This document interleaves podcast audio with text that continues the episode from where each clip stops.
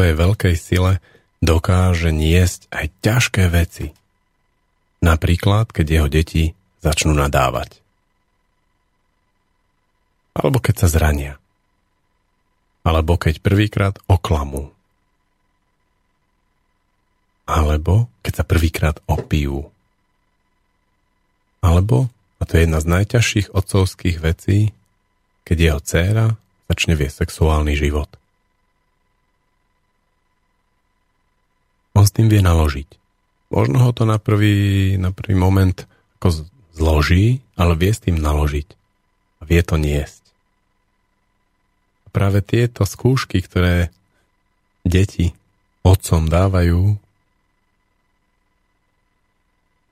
zvyšujú otcovskú kvalifikáciu. Pri prvých deťoch sa veľa učíme. A pri druhých a pri tretích, ako keby sme už našli to, čo sme sa naučili. A keď sa to nenaučíme, to znamená, že to len nejak prejdeme pomocou pravidiel, pomocou zákazov, pomocou motivácie a nedám ti vreckové, keď to urobíš ešte raz a podobným spôsobom, tak tie ďalšie deti to pretestujú viac. Som si všimol, keď som počúval príbehy rôznych otcov, ktorí mali viac detí, že tie ďalšie deti zvyšujú kvalifikáciu otca ešte viac ak si ju nezvýšil už pri tom prvom dieťati.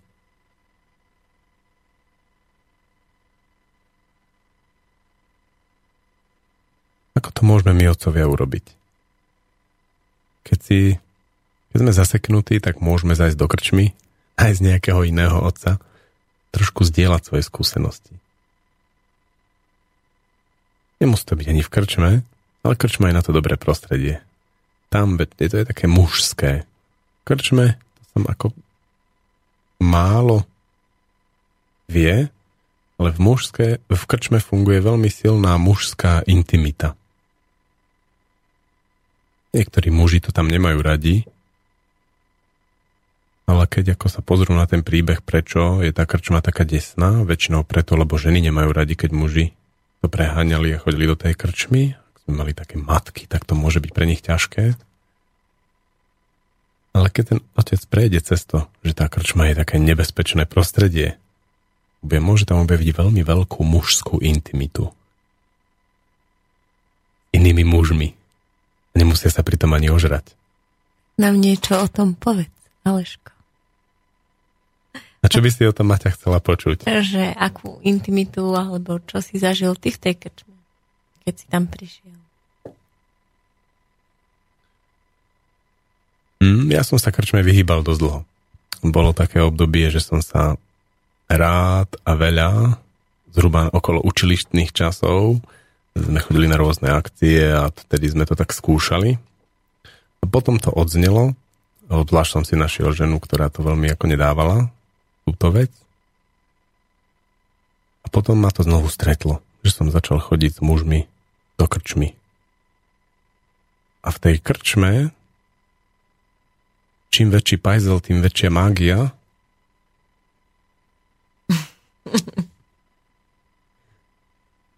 To je niečo, čo tam vysí vo vzduchu. Ak tam nie je príliš nahlas pustená hudba alebo televízor, tak tí muži tam k sebe po jednom pive začnú mať hodne blízko. Keď sa otvoria jeden druhému.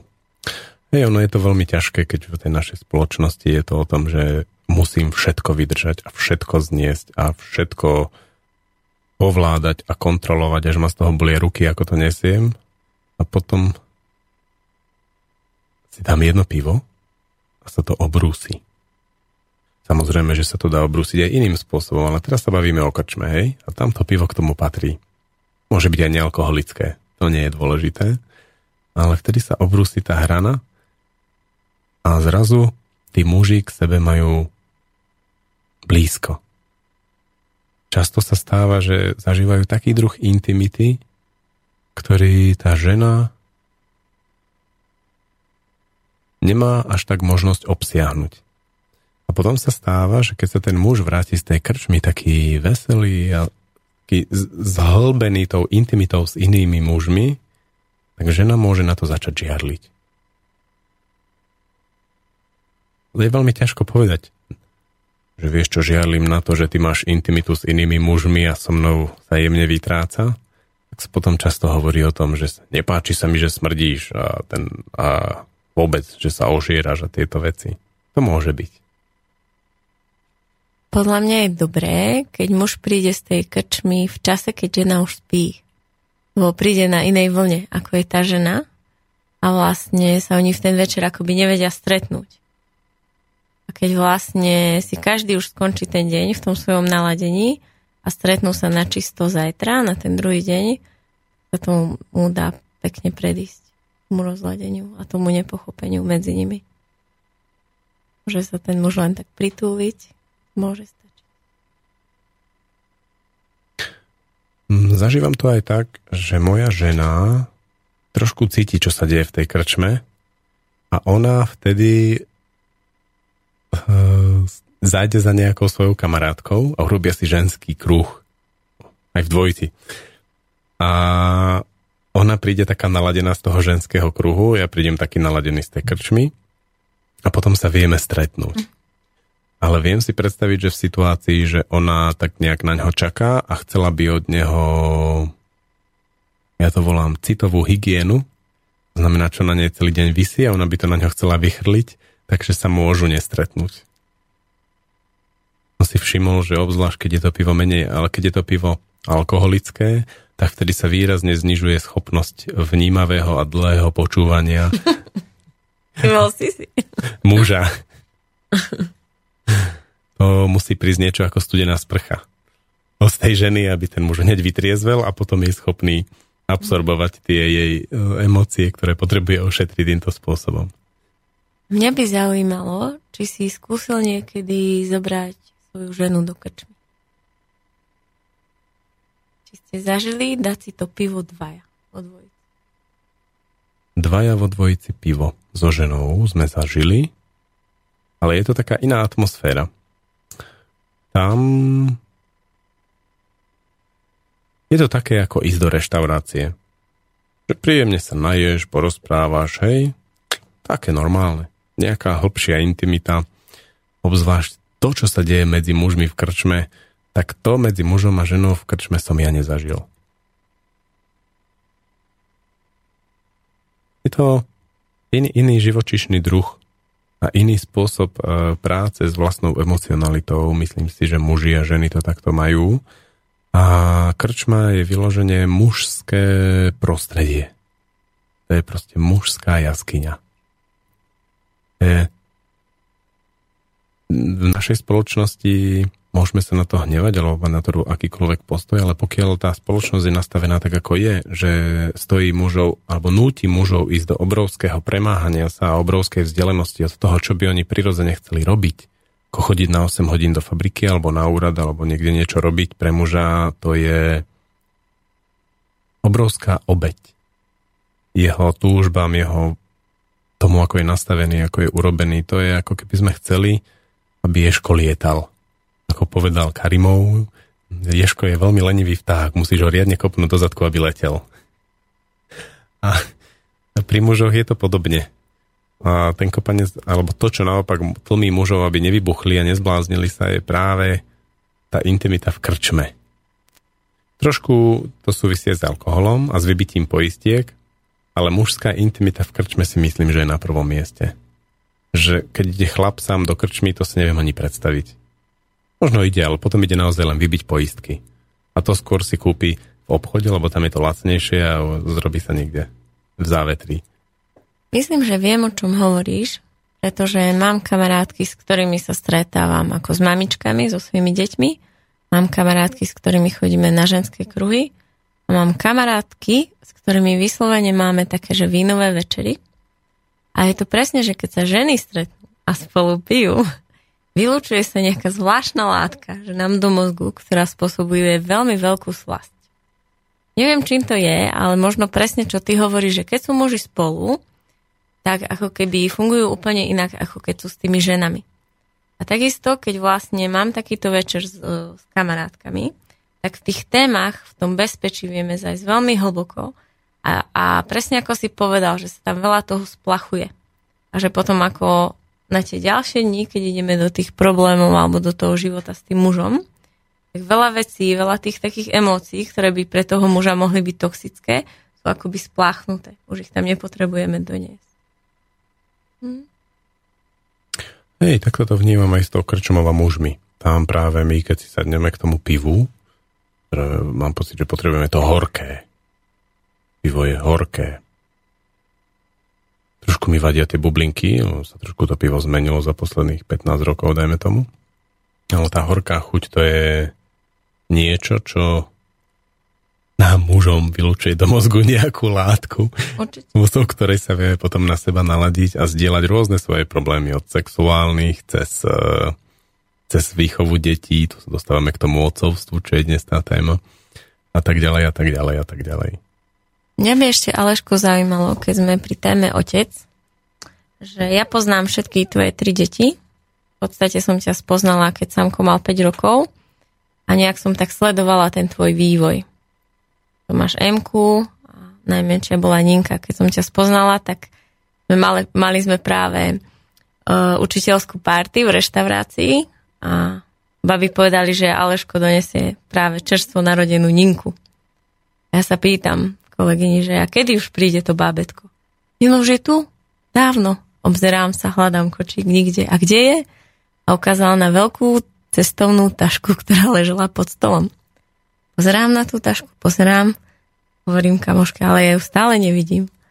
Tak chytila, dvihla taký kraj a tam bolo maličké bábetko v dečke a spala tam pod tým stolom asi dve hodiny. a teda moja otázka je, že, že mám pocit, že to otcovstvo si prešiel celkom vedome. Že málo otcov ako keby sa v tom rodičovstve tak hľadá, si to tak naciťuje, ako si to robil ty. Ale napriek tomu som presvedčená o tom, že teraz teraz, keď by vám prišlo dieťatko s tvojou druhou ženou, že by veľa vecí možno bolo inak. Že mňa ani nie tak zaujíma, čo by bolo inak, ale na čo sa akoby tešíš. Čo by si si, čo by si si tak vedel vychutnať s tým štvrtým tvojim bábetkom. Rozhodne sa teším na pôrod doma. Som nezažil. Mali sme veľmi príjemného pôrodníka s dobrou asistenciou. Žena rodila veľmi v pohode, boli sme na to dobre pripravení. Ako? Ale pôrod doma je pre mňa také mystérium, kde tá žena prevezme úlohu tých doktorov. Že doktor sa o to postará a všetko prebehne ako má. A ten pôrod doma je pre mňa o tom, že to urobí žena. Že tá žena si to nacíti. A zrazu ona začne tam dávať tie pokyny, čo kto má urobiť, kto má vypadnúť, čo máme zmeniť. No táto sila, na tu sa hodne teším. Keď raz príde. Takisto som sa ja zmenil. Najstarší syn má veľa rokov, je pubertiak a za tých 10 rokov ja som úplne zmenil svoje nastavenie, pretože pred 10 rokmi som bol hodne, hodne naprogramovaný, hodne v pravidlách, hodne v pravidelnom nejakom rytme, v nejakých režimoch. Teda v strachu. Teda hodne v strachu, presne. A týmito všetkými vecami som si pomáhal, aby som sa menej bál alebo prechádzal tie situácie strachu. A teraz je to ináč. Teraz, keď držím v náruči malé dieťa a ono plače, tak vôjdem do takého vnútorného svojho sveta a si urobím takú malú terapiu. Že čo to dieťa potrebuje, keď zistím, že nič nepotrebuje, iba niečo zrkadlí, tak to nájdem, odtvaknem to a vtedy to dieťa väčšinou prestane plakať. A tento proces uh, pri deťoch je, okrem toho, že je veľmi užitočný, tak pri malých deťoch je veľmi hneď tu a teraz. Že čím staršie dieťa, tak to si trošku potrebuje našetriť, aby do tohto vošlo. Ale tie malé bábetka, úplne tie čerstvé, tak do dvoch rokov, oni nečakajú. Oni hneď teraz ti mi ukážu, že aha, teraz tu nie je úplne celkom. A keď urobím ten proces, oni sa z toho tak liečia. Oni, oni okamžite sa v tom tak uvoľnia a je im v tom dobre. A keď je tam žena, ktorá to dieťa porodila, tak to dieťa spolu s ňou, keď tam niekde je ten háčik, niečo, čo tam, čo tam nesedí, tak e, ja ako otec, muž, to je celkom veľká výzva to nájsť, že kde to tam je. Je to vo mne? Pozriem sa. Nie. Žena? Táto zapiera? A teraz ako to urobiť citlivo a nežne, aby som vytvoril okamžite na tom mieste tú atmosféru intimity, kde ona sa môže otvoriť, nájsť to v sebe a pustiť to. To napätie, ktoré je to dieťa plačúce zrkadly, napríklad. Mm-hmm. Hej. To napätie, ktoré je to plačúce dieťa zrkadly, takisto ako mne. A práve tam je tá úloha otca, aby dokázal pomôcť a zachrániť tú ženu, pred sebou samou v týchto situáciách.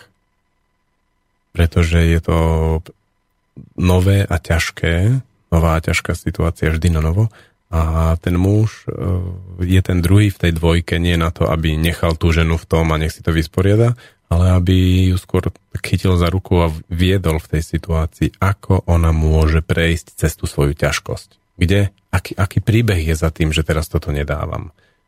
Kde ma to brzdí? Čo mi chce povedať a ne, nevie mi to povedať. Na čo sa nevie odhodlať a nevie mi to povedať. Čo by chcela a nevie si to vôbec pomenovať. Je to chvíle. To, čo si teraz povedal, je... by mohol byť sen veľa žien, ale nie je, lebo ani nevedia, že niečo také môže byť. A môj prvý manžel pri mojich dvoch deťoch bol skôr akoby tretí dieťa. Keď bolo všetko v poriadku, bol ten najúžasnejší otec ako náhle prišiel pláč alebo nejaký problém, tak bola to pre ňo veľká záťaž emočná, ktorú nevedel zniesť a zaťažil mňa v tú chvíľu. Čiže akoby keď som bola sama s plačúcimi deťmi alebo pri úraze, tak som si s tým vedela lepšie rady, ako keď tam bol on. Bo som sa musela postarať aj o ňo. A presne to je dôvod, prečo s mojim terajším partnerom ešte túžim túžim zažiť, mať dieťa. Som bola nastavená, že nepotrebujem ďalšie dieťa, ale keďže cítim, že on je práve ten partner, ktorý už vlastne pri mojich terajších deťoch je nie že tretia záťaž, ale tou oporou a presne robí to, čo si ty popísal, že mi ukáže, že čo vlastne robím ja a pomôže mi, že nech to nájdem v sebe, tak to je pre mňa výzva, že zažiť to v živote. Že ako byť v tom rodičovstve naozaj vedome brať to svoje dieťatko ako zrkadlo.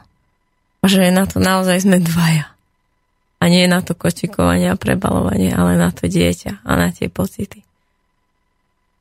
Ja sa veľmi na to teším, ako u seba, tak aj u teba. Hm, ja keď to pozorujem v okolí, tak mám pocit, že aj deti sa z toho tešia. Že oni sa, oni ako keby sú zvedavé na to, a nie, nie tak na to, aby bol pravidelný príjem, strecha nad hlavou a všetky tieto veci, na ktorých nám záležalo v tej predchádzajúcej dobe, ale práve na to, ako si rodičia poradia s rôznymi situáciami. A deti prichádzajú so stále ako keby väčšími problémami, so stále uh, menej usporiadaným svojim vnútorným naladením a ako keby sa pripravovali na stále väčšie úlohy, ktoré majú vo svojom živote zvládnuť a na to potrebujú podstatne viac vecí rozhrísť, zničiť, rozdupať, vyskúšať. Treba, ako sme to robili my. Ale tu mne prichádza otázka, že vlastne presne to tie deti robia, ale my rodičia máme ešte stále tendenciu tie deti akoby zachraňovať. Nejdeme do toho akoby do seba v tej situácii, keď to dieťa vreščí a kričí a nejdem do toho, že čo to vo mne robí, ale mám akoby okamžitú potrebu uh, tomu dieťaťu v úvodzovkách zapchať ústa niečím sladkým. To znamená, že trpíš, rýchlo ti znesne z modré z neba, ale nech netrpíš. A vlastne tým sa akoby odstrihávame od tej možnosti sa pozrieť. Ako by si to, uh, ja viem o tom, že to robíš s tými deťmi a s tými rodičmi, ale ako by si to ty vysvetlil takému rodičovi, že čo sa tam vlastne deje? Kedy mu to vlastne celé uniká tým zachraňovaním? Ja mám rád pojem e, starať sa o dieťa a zachraňovať dieťa. Staranie sa o dieťa je vlastne najdôležitejšia úloha. To dieťa veľmi potrebuje cítiť bezpečie, ktoré mu robia rodičia tým, že sa o neho starajú. A celé toto bezpečie potrebuje občas už aj malé dieťa prekročiť a vyskúšať niečo nebezpečné. Tým sa pripravuje na pubertu, ktorá celá má byť veľké nebezpečenstvo a dobrodružstvo. A vtedy je veľmi dôležité, veľmi múdro a rodičovský to zbadať. Teraz dieťa prekračuje bezpečie, ktoré sme mu vytvorili. A nezachrániť ho. Často v našej rodičovskej nevedomosti však práve v týchto situáciách to dieťa zachránime a zachránime ho pred plačom, pred zranením, pred sklamaním, pred smútkom, pred strachom, často aj pred veľkou radosťou. A toto zachraňovanie to je prvá úloha muža v rodine, aby zabránil všetkým, ktorí by chceli zachrániť jeho dieťa v týchto situáciách, to urobiť že tá starostlivosť a to bezpečie vnímam, že je trošku viac na matke, ale zabrániť zachraňovaniu dieťaťa, to je na, na otcovi. Na odvážnom otcovi, ktorý vyhadzuje svoje dieťa vysoko na rukách a chytá ho veľmi sebaisto. A robí s ním x veci, ktoré sú ale obrazom tejto jednej činnosti. Potom aj keď uh, dieťa ide robiť niečo samé a zrazu do toho vstúpi mama a už vidí ten otec, že mama ide tomu dieťaťu to zabrániť urobiť, on sa postaví a pridrží ju rukou. A keď je v tom e, tá sila otca, muža, ktorý vie, čo robí, tak ona ho nespochybní. Problém sú ale tie situácie, kde ona ho spochybní, pretože on si nie je úplne istý. On treba otec môže cítiť ťah že teraz by bolo dobré, aby si to dieťa vyskúšalo. Kľudne aj nech spadne, nech sa zraní, ale je dôležité, aby si to vyskúšalo, on to nevie vysvetliť. Ale cíti to. A tá žena sa do toho obuje. A teraz je to veľmi pekné, čo sa môže stať. Otec vstúpi s matkou do nejakej hádky o tom, či zachrániť alebo nezachrániť dieťa. A matka, keďže ide o život dieťaťa, z pohľadu jej v tej chvíli je dosť ostrá. A tým pádom môže byť aj dosť ostrý on. A to dieťa z toho skúšania tej veci ich začne pozorovať. A to môže byť tiež zaujímavé.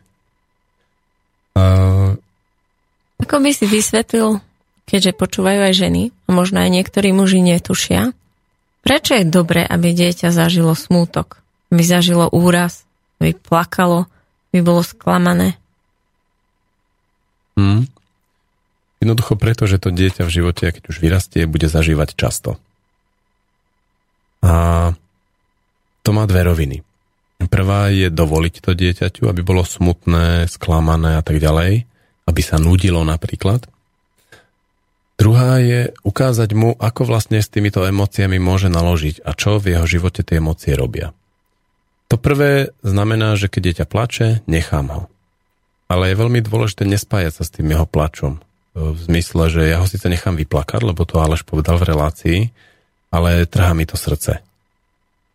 V tej chvíli to dieťa sa naučí z toho, e, v tej chvíli prestane to dieťa prežívať tú emóciu autenticky a začne ju používať ako keby takú páku na rodičov, ktorá ale nemá zmysel z pohľadu toho, e, o čo tam v tým plačom ide. Plač je veľmi zmysluplná, zmysluplný prejav smútku, ktorý hovorí o tom, že ja som niečo očakával, ale život priniesol niečo iné. A ten rozdiel toho očakávania a toho, čo prinesie život, e, potrebuje telo sa s tým vyrovnať po svojom. Plačom. Niekedy takým riadnym cigánskym. A keď sa to stane, po pár minútach nastane veľký pokoj, lebo telo si upraví tie svoje očakávania.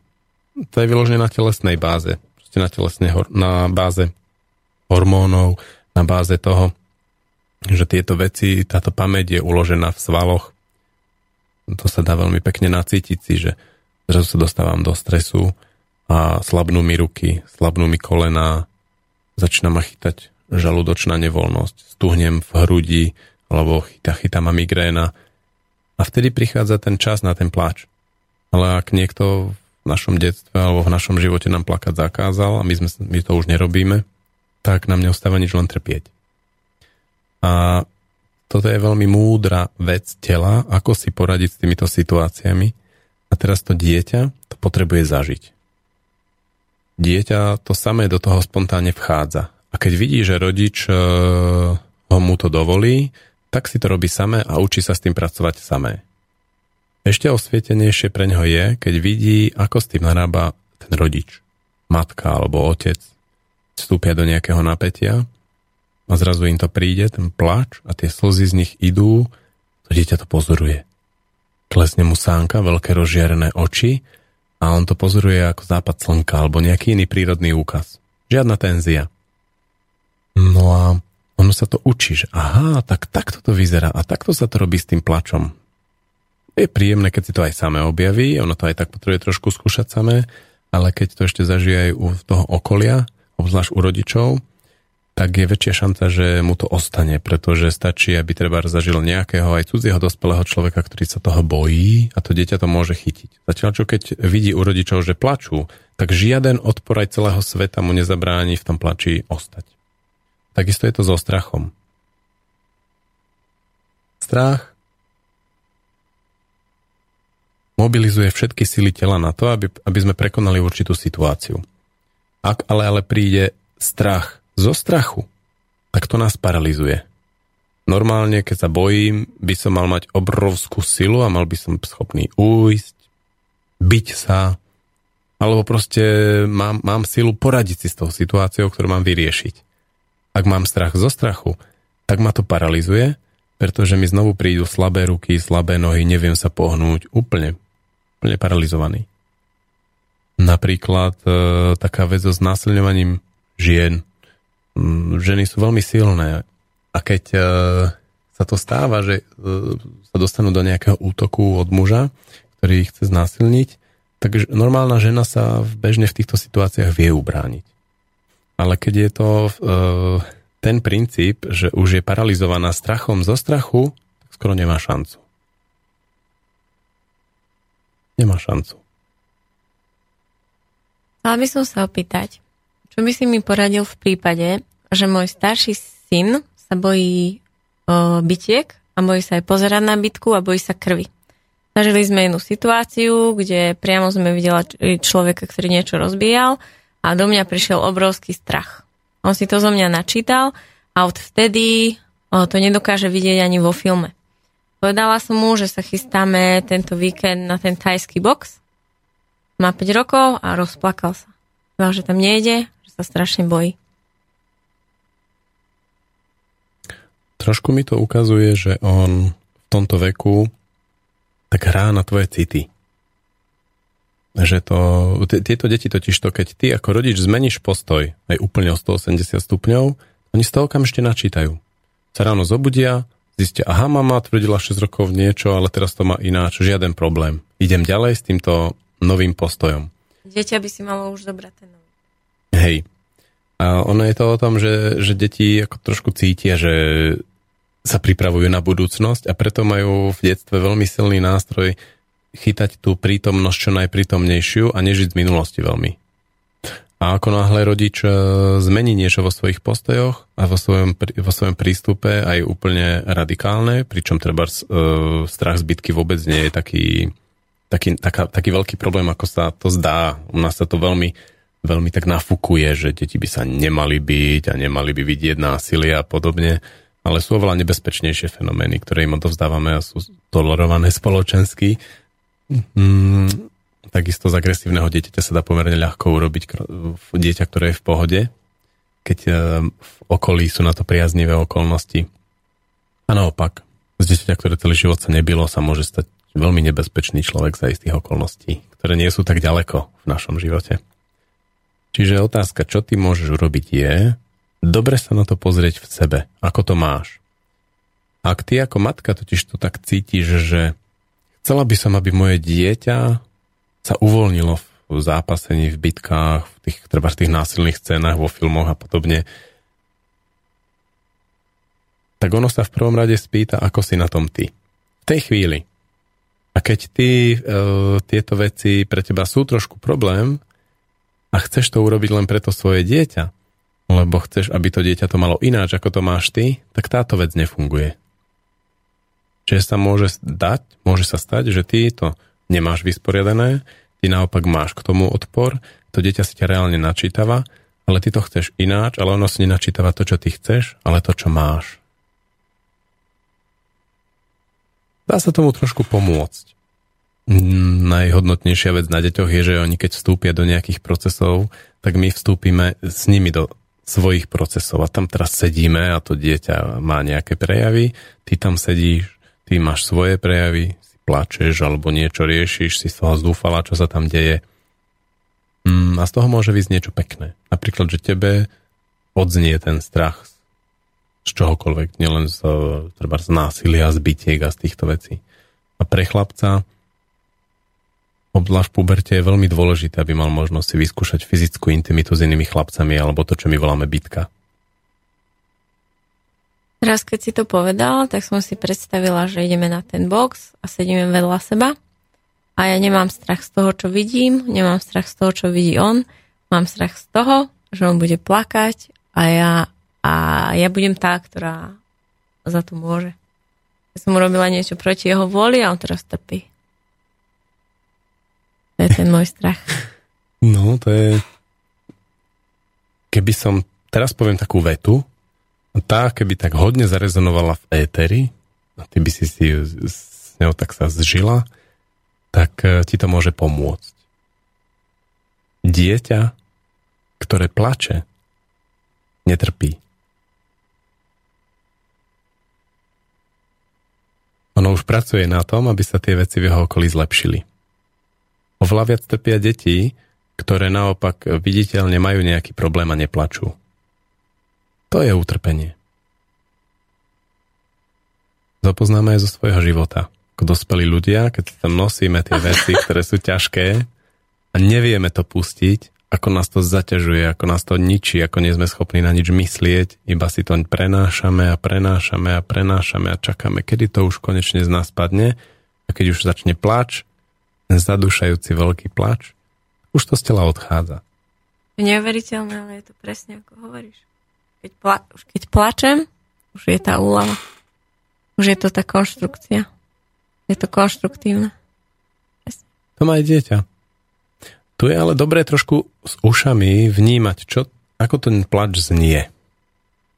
Ten plač totiž to môže znieť uh, ako divadlo. Chcem lízatko, mama, ty mi ho nedáš, tak ja tu teraz budem plakať, hej?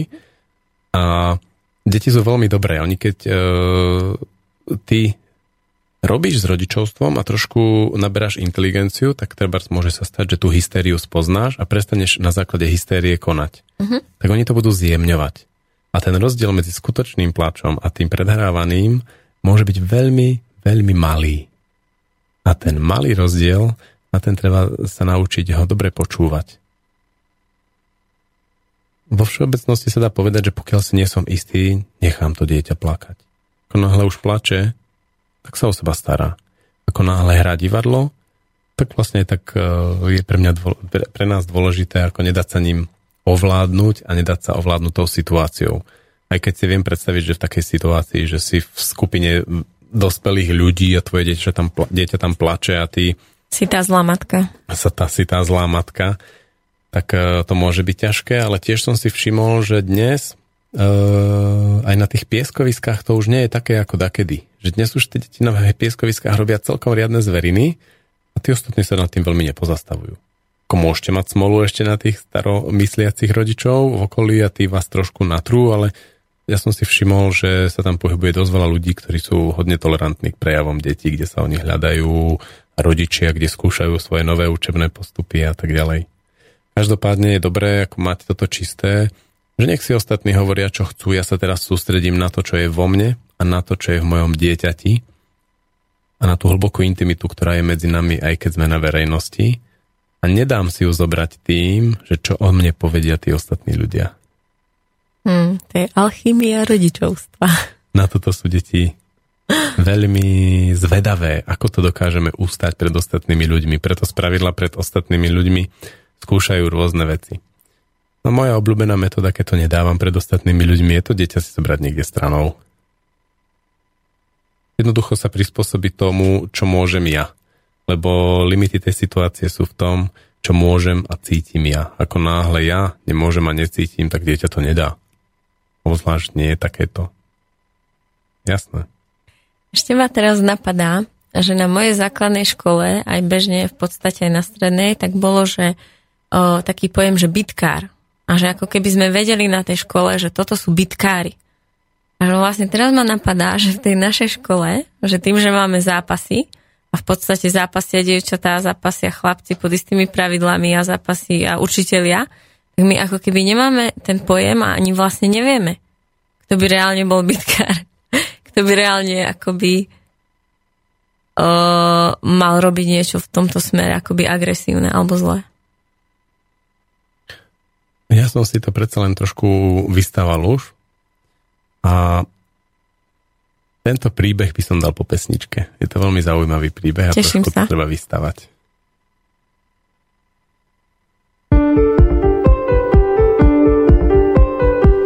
Neustrážiš východ, aj keď pri ňom stojíš, stojíš pri ňom, zároveň chceš von. Otvorené dvere kríla pripravené stakajú ma von, von, von, von, von, von. Von je cesta, ktorá vedie nikam. Von je cesta, ktorá vedie nikam. Von je cesta, ktorá vedie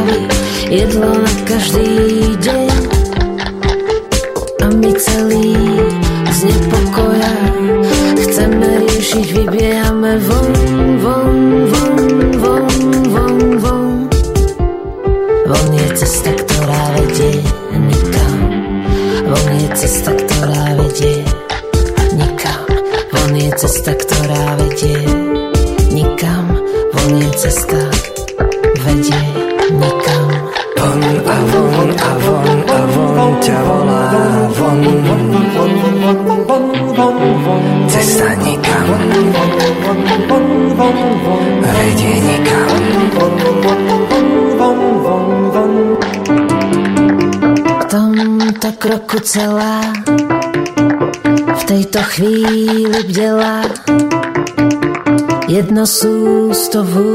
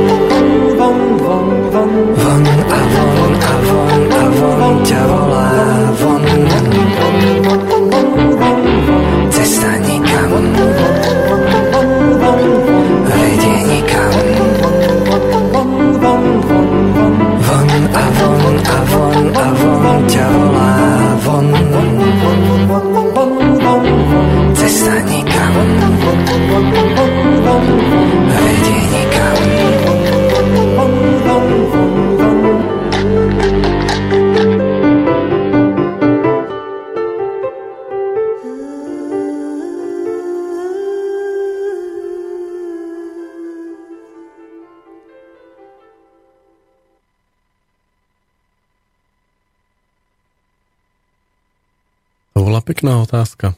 Ako to vlastne je s tými bitkármi spred 20 rokov dnes a ako je to s bitkármi dnes? Obzvlášť, keď eh, treba v školách sa dnes ako podstatne viac toleruje agresivita detí medzi sebou, to, čo my sme mali, že tá agresivita, ako to temné a zlé, tak dnes už sa v školách celkom ako vníma, že má to dve roviny. Jedna je, že s tým učitelia nevedia nič urobiť, preto to tolerujú.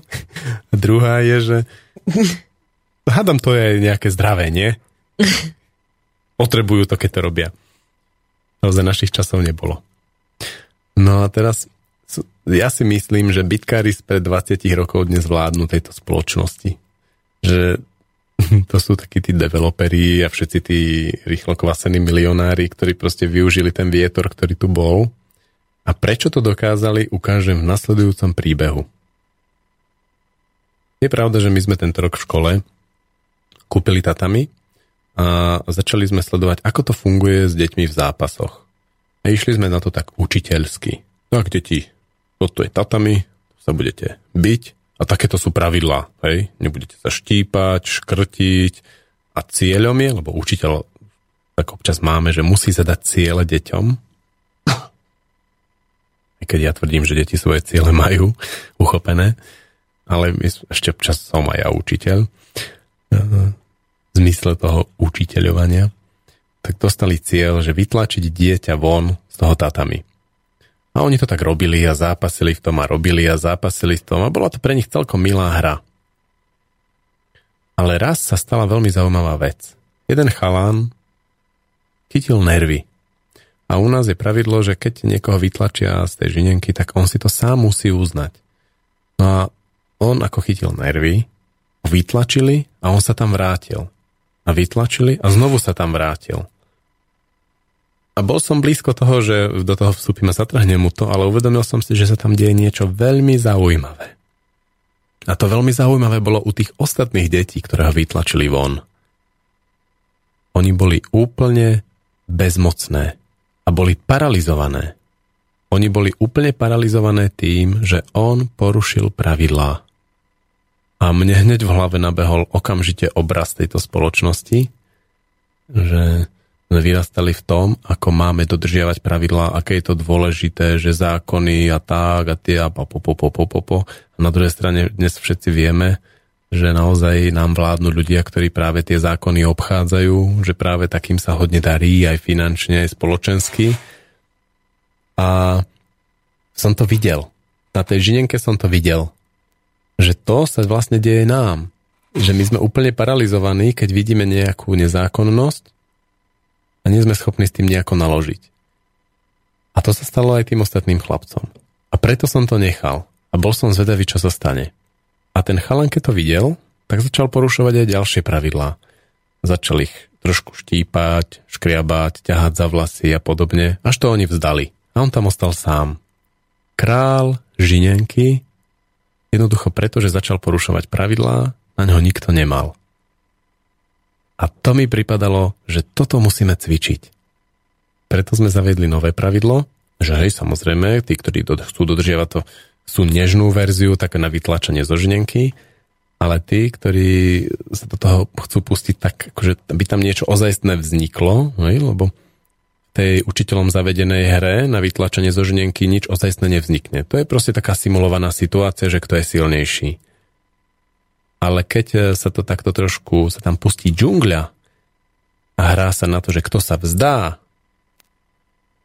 vtedy to začne byť zaujímavé, lebo tam vojdu ozajstné situácie, ozajstné strachy, ozajstná vážnosť a vtedy naozaj v deti stíchli, že kto si to chce vyskúšať bez pravidel s týmto chlapcom. A začali to skúšať. A som, prišiel som na to, alebo sme tam videli, že oni to nevedia. Že oni nevedia porušiť zámerne pravidlá. Sú veľmi slušní, veľmi sformovaní do toho, aby neubližovali, aby boli dobrí a slušní, a tá slušnosť im zároveň bráni brániť sa. On tam stál, oni to na neho skúšali, to, čo robil on, ale nevedeli to. A sa to už posunulo, to je nejaké 2-3 mesiace a občas to robíme nie nejak veľa, ale každopádne vidno posuny. Že keď, sa, keď si oni povedia, že idú bez pravidiel, tak už to vyzerá k svetu. Že už keď sa tam objaví niekto, kto je aj celkom ostrý, tak aj oni vedia byť ostrí. To je veľmi dôležité.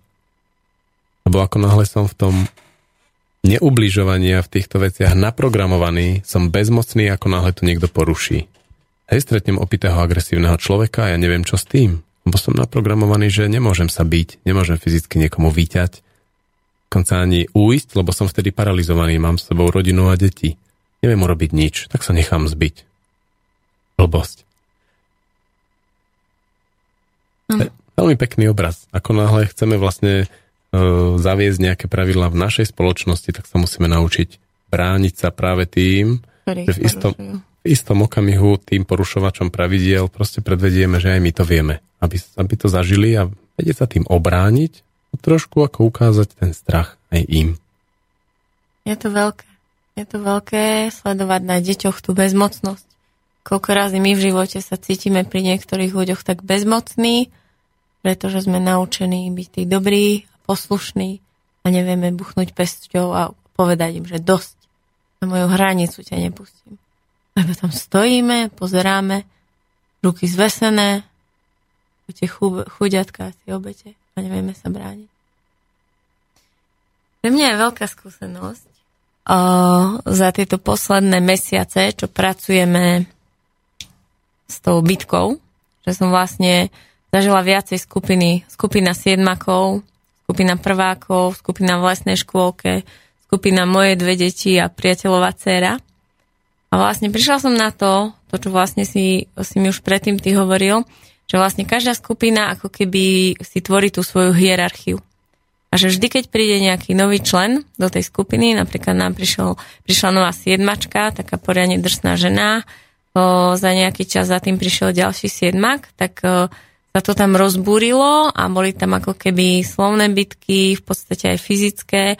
A bolo to tak kvôli tomu, aby sa vlastne tá hierarchia znovu preusporiadala. Takže vlastne viem, že tá hierarchia je akoby zdravá a že vlastne tie bitky slúžia iba na to. A oni ako náhle si tú hierarchiu znova vytvoria, tak to odoznie, už to tam nie je potrebné. Takže aj preto vlastne dovolím svojim deťom, keď sú traja v kope, tak aby si to vlastne spolu vyjasnili, že je to umožnené. A jedn, jediná vec, čo, s ktorou som sa dlho nevedela akoby vysporiadať je, že keď tá bitka trvá príliš dlho a keď niekto, kto je slabší, uh, nepovolí. A vidím, že už trpí, vidím, že dostáva a on to proste nepustí. A ja som v tú chvíľu stále mala pocit, že ho musím zachrániť, toho slabšieho. A potom vlastne uh, som mala zážitok s Karimovom a mala som zážitok s jedným siedmakom na Intuhrách. A stalo sa, že Karimov na mne skúšal nejaký chmat, hej, bojovník zo systémy a ja som to držala a nechcela som to pustiť. Keby som to pustila, tak ma hodí veľmi jemnučko na zem a nič sa mi nestane. Ale ja napriek tomu, že som vedela, že je silnejší, tak som držala ten odpor, tak ma chytil a hodil ma o zem tak, že som mala modrinu na zadku. Ešte stále som to nechápala a potom sme mali intuhry v telocvični, kde vlastne deti mali druhých zvaliť na zem. A vtedy zrazu pribehol ku mne ten siedmak a zručal na mňa. Rozbehol sa oproti mne, urobil a ja vtedy tej hlave sa mi to zaplo a vedela som, keď budem stať, on je silnejší, zloží ma na zem tak, že ma to bude bolieť. A tak som iba uhla a sadla som si. A vtedy som vlastne pochopila, že tí slabší v tom súboji, oni trpieť chcú. Pretože keby nechceli zažívať tú bolesť, tak oni to zdajú, lebo oni od prvej sekundy vedia, kto je silnejší. Že vlastne cez tú vlastnú skúsenosť už nemám problém tým slabším dovoliť trpieť. Lebo oni keby chceli, tak za sekundu je ten zápas skončený. To mi pripomenulo, teraz je taká zaujímavá situácia presne v tej tvojej skupine. Uh, ja mám takú, taký pohľad, trošku zvierací na pubertiakov, ale veľmi sedí, že máme nejakého alfa, ktorý dominuje v tej triede, má silu a má zároveň zodpovednosť starať sa o tých ostatných. Potom máme ostatných členov a potom máme omegu. A omega to je člen, ktorý uh, funguje, slúži na to, aby tí ostatní, keď uh, potrebujú pocitovú hygienu, aj fyzickú, aj slovnú, tak to urobia na ňom. A to my voláme šikana. Pre mňa bolo ale najväčším e, objavom, lebo samozrejme u nás škole to tiež bolo, ako v, každom, v každej skupine, pubertia, kde sú pubertiaci, objavenie, že tí šikanovaní si to šikanovanie ale tak môjkajú a vyvinú obrovskú energiu a veľmi rafinovanú múdrosť na to, aby boli šikanovaní. A to sú omegy. Vlci to tak majú, nie všetky zvieratá, ale napríklad vlci v svorkách majú omegy. A teraz sa stalo, že omega v jednom takomto týme, ktorý si to nesmierne užíva, na ňom ako fakt je veľmi spokojný, že ako sa má v škole veľmi dobre a pritom ako dostáva slovne a jeho celkom pobijú občas a tak, no, on je veľmi spokojný. Aj to na ňom vidno. Hej, to zase nie sme takí, že by sme ako povie, že je mi dobré, aby kryl spolužiakov, ktorí mu robia zle. Nie, on proste mu tam je dobre. Teraz sa tam objavil ďalší chalan a to je úplne typická omega. A on bol z toho veľmi nešťastný a musel sa s ním, s tým chlapcom hneď pobiť. O tú omegu. Stará omega s tou novou. Áno, že o to, kto, ale to je veľmi zaujímavé, lebo v tomto nie je jasné, ako to dopadne. Keď sa bijú normálni, normálne, ktorí nehrajú o omegu, tak víťaz je viac, je viac v hierarchii a vyhral. Ale keď sa bijú dve omegy, tak kto je víťaz? Ten, kto vyhrá, je predsa hierarchicky vyššie, takže kto ostane tou omegou? Vy ten, kto si dá viac naložiť, alebo ako to je? To je veľmi zvláštna situácia, som zdavý, ako to bude vyvíjať ďalej. Že či vyhrá omegu ten, kto vytrieskal toho druhého, alebo naopak ten, kto ho vytrieska, zistí, že aha, ale ja môžem mať pozornosť ľudí aj iným spôsobom ako len tým, že som omegou a do všetkých rípem, zapáram, som nepríjemný, a rafinovaným spôsobom provokujem. Áno. Je to neuveriteľné, ale je to tak. To veľmi dobre funguje otcom v rodinách. Otcovia majú viac detí, teraz ten najmladší, tá omega, on proste od prirodzenia omega, pretože je najmladší, je najslabší, um, v rozprávkach býva spravidla najhlúpejší a tieto veci a on naozaj vyvíja veľké úsilie o to, aby, aby používal rodičov proti starším súrodencom. No a otec potrebuje toto vidieť. Ako náhle toto otec nevidí, tak si stratí rešpekt tých starších súrodencov. Totiž to, keď otec nevidí takúto jednoduchú a elementárnu vec, ako že ten mladší si to pýta a žiada a chce to a vyvíja obrovské úsilie, aby dostal, tak potom ako môže riešiť iné zložitejšie rodinné úlohy. No a to je veľmi nešťastné stratiť kontakt s tým prvým, lebo ten prvý to je princ, ktorý má byť kráľom. Princ, ktorý má zdediť všetko a pokračovať v tom, čo otec robil a vybudoval. Nech to bolo čokoľvek. Ten najstarší by to urobil, ale keď má takého hlúpeho otca, tak nie. A Just bude robiť všetko proti, pokiaľ ten otec trošku si robí z Omegy takého liblinga, ktorého chráni. Kým to ten otec neuzrie. Dovtedy mu to bude ukazovať. Presne. Pre mňa je veľmi zaujímavé tá rola obete a tých šikanovaných detí. Máme v triede Máme v triede dievčatá a jedna z nich je veľmi silný manipulátor. Jej správanie naozaj by sa dalo hodnotiť, že môže sa podobať na to, čo sa vonku volá šikana. Riešili sme taký spor, že si zaslanala na jednu spolužiačku a sabotovala ju v rôznych akciách a nechcela jej dovoliť a tá druhá bola nešťastná a ja som v tom ako začala vidieť, že ako jej pomôcť teda tej slabšej, že vlastne sa nemôže včleniť do toho kolektívu a nemôže zažiť, lebo ten manipulátor ju vybral, že ona bude za tým plotom. A ako tak u nás býva zvyčajne, tak sme mali kruh a v tom, ten kruh sme si dali asi 20 krát dokola, kým každý pustil, čo potreboval, až, až tej teda alfe, tej manipulátorke prišlo, že jej dala tú slobodu, že dobre, tak poď, poď s nami do tých akcií, Ja s tým bojujem síce týždeň, že ma s niečím štveš, ale teraz som to proste pochopila, že poď. O, ako náhle jej dala tá, tá silnejšia tú slobodu, tá omega z toho úplne zosypala, začala cúvať, úplne ako by stratila tú svoju bezpečnú pozíciu tej obete. Na nej bolo vidno, že ona tú rolu hrá doma, že vlastne keď je v tej roli obete sa cíti bezpečne, vtedy má tú zvýšenú pozornosť učiteľky alebo spolužiakov, ona je to chúďa. Ako náhle jej zobrali tie karty, nevedela, čo má robiť a nevedela naskočiť na to. A nevedela si zobrať to víťazstvo, ktoré jej prišlo. Takže mi vtedy vlastne došlo, že, že to, čo nejako môže vyzerať a že treba tých slabších zachraňovať, takže možno, možno to ani nie je tak, ako sa to celé zdá. Mne to prípada, že my ako generácia rodičov a učiteľov máme úplne najťažšiu úlohu teraz pochopiť a prebudovať to v sebe, ako to bolo, hej, keď sme boli my mladí, tak to bolo jasné. Toto je v poriadku, toto v poriadku nie je. A my teraz presne na našom živote a našich životoch s deťmi vidíme, že to už nesedí. Že naozaj treba to vidno na obeď. Treba, keď sa bavíme o tej rodine, tak ten mladší, on potrebuje byť tou obeťou, tým otlkankom. Pretože on to, že je otlkaný a je obeď, si dá na zástavku a všetkým to ukazuje. To je jeho výnimočnosť. Nám sa to môže zdať smutné, nešťastné a neviem aké, ale proste takto to je často. A až vo chvíli, keď to príjmeme a prestaneme tú hru toho otlkanka hrať, tak vtedy on e, to prestane robiť, lebo zistí, že to nemá zmysel, lebo už tým nezískava pozornosť ostatných. Mm-hmm. To je veľmi pekné prísť niekde a povedať, Hneď prvá vec. Môj starší brat ma stále bije a ja ho nenávidím.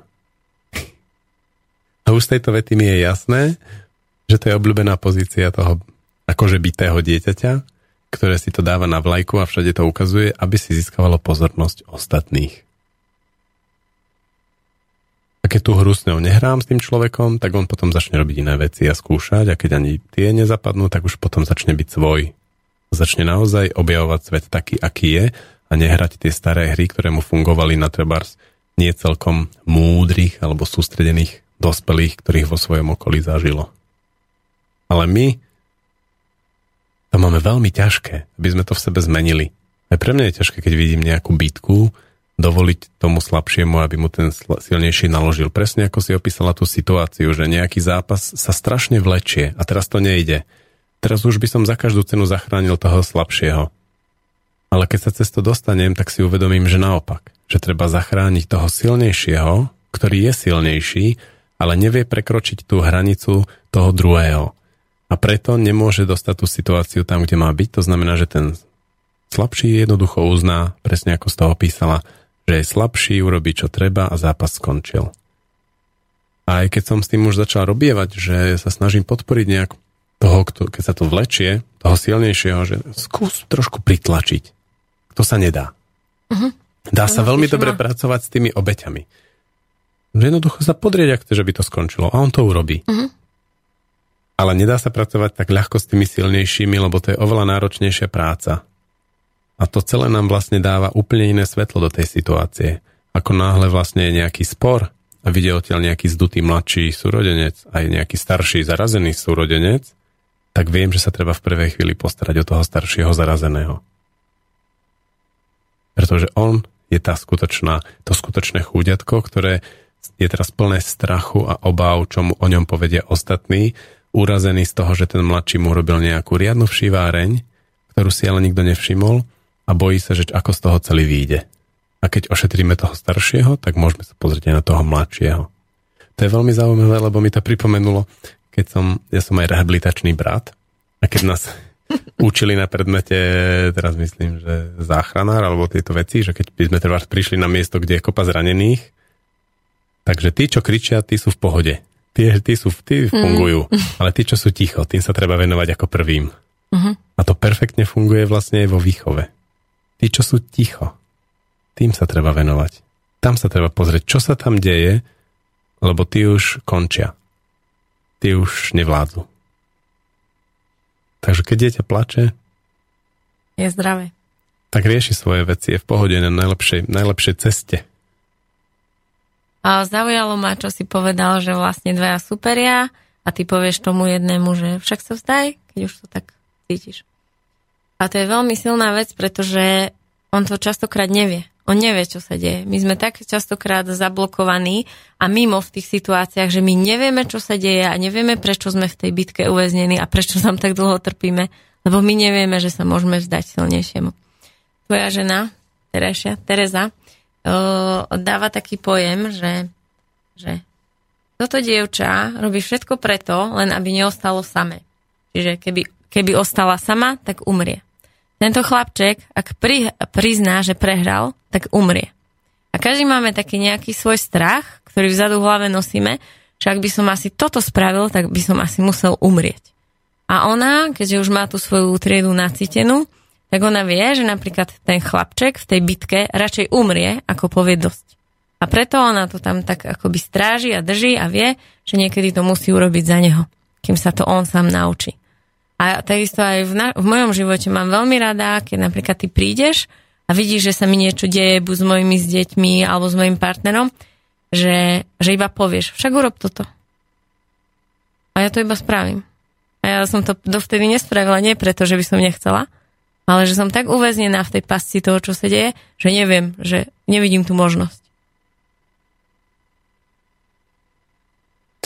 Tieto momenty boli pre mňa veľmi vzácne, keď uh sme pracovali s Karimovom. Ja to trošku vystaviam pre tých poslucháčov, ktorí sa nechytajú. Organizujeme každé dva mesiace v škole festival slobodného učenia, kde pozývame hostí, ktorí o tom hodne vedia. A Andrej Karimov bol u nás v apríli. A on je psychológ, etnograf, veľmi silno spojený s tradíciami a s tým, ako funguje človek a jeho psychika. A zároveň robí aj bojové umenie systému. A naše deti strávil s našimi deťmi v škole jeden deň a oni sa s ním veľmi chceli byť. Tak sa začali byť.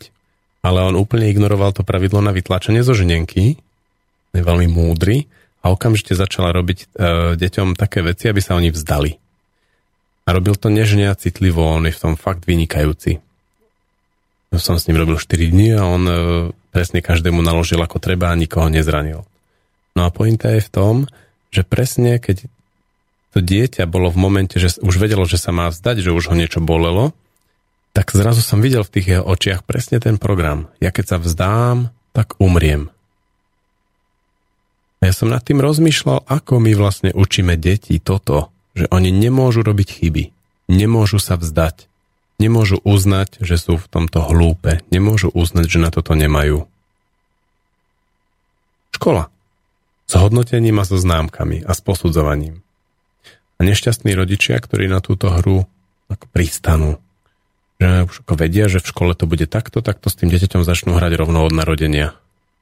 Také to, že mal by si urobiť toto, aby to bolo dobré. Toto je dobré a toto nie je dobré. Keď to posudzovanie a hodnotenie. Ešte toto, aby to za niečo stálo. A to sú také mikromomentíky aj veľmi milujúcich rodičov, ktoré spôsobia, že dieťa pochopí, aha, ale ja nemôžem niečo robiť iba tak. alebo nemôžem sa, nemôžem prehrať, nemôžem ustúpiť, nemôžem sa podvoliť. A deti stvrdnú. Úplne sú paralizované v tom postoji nech akýkoľvek, v ktorejkoľvek situácii, kde vojdu do napätia a v tom napätí nevedia ustúpiť, ale nevedia ani, byť, e, nevedia ani použiť silu. To je len, o, to, tá bitka je obraz toho, ako to funguje vo vzťahoch. Vo vzťahoch je to neustále o tom, že ustúpim kamarátovi, poviem kamarátovi, čo chcem. Ustúpim, poviem. Pracujem s mojimi a s jeho hranicami. Občas ich prekročím, ale viem o tom. Veľmi citlivo. Občas ho pustím za moje hranice, ale strážim si ich. Viem ho, keď mi je to nepríjemné vrátiť za tie hranice. Ako náhle toto nedokážem, tak nie som schopný fungovať vo vzťahoch. A práve toto my s deťmi robíme. Že im nedovolíme skúšať hranice svoje ani druhých a tým pádom ich paralizujeme v situáciách, kde si svoje hranice ustrážiť majú sami a tým pádom sa dostávajú do nepohody vo vzťahu a vzťah je pre nich veľmi nebezpečný, akýkoľvek. Partnerský, priateľský. Hej, a je nás tu 7 miliard a sme tu 7 miliard Robinsonov. Škola.